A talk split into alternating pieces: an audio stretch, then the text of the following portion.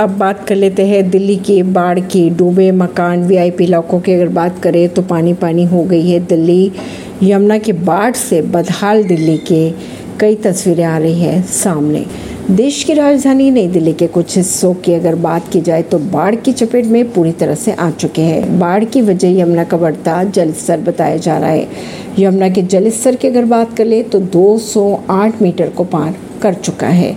इससे पहले 1978 में पहली बार लोहे वाले ब्रिज के पास जल स्तर दो मीटर रिकॉर्ड किया गया था। यमुना नदी में जल स्तर और बढ़ता तो दिल्ली के लिए भारी संकट हो सकता था। यमुना का पानी घुसने से दिल्ली के तीन वाटर प्लांट को भी बंद कर दिया गया है। दिल्ली में बाढ़ की ये स्थिति है कि अब वीआईपी इलाकों में भी बाढ़ का पानी पहुँच रहा है। बाढ़ का पानी सिविल लाइन्स इलाकों तक पहुँच चुका है और इसी इलाकों की अगर बात की जाए तो मुख्यमंत्री आवास भी है। इन इलाकों में खबरों की अगर माने तो यमुना के जल स्तर में तेज़ी कम नहीं हुई तो अगले कुछ घंटों की अगर बात की जाए तो बाढ़ का पानी सिविल लाइन्स इलाके स्थित सीएम आवास में भी घुस सकता है। ऐसी ही खबरों को जानने के लिए जुड़े रहिए जनता सरिश्ता रिश्ता पॉडकास्ट से।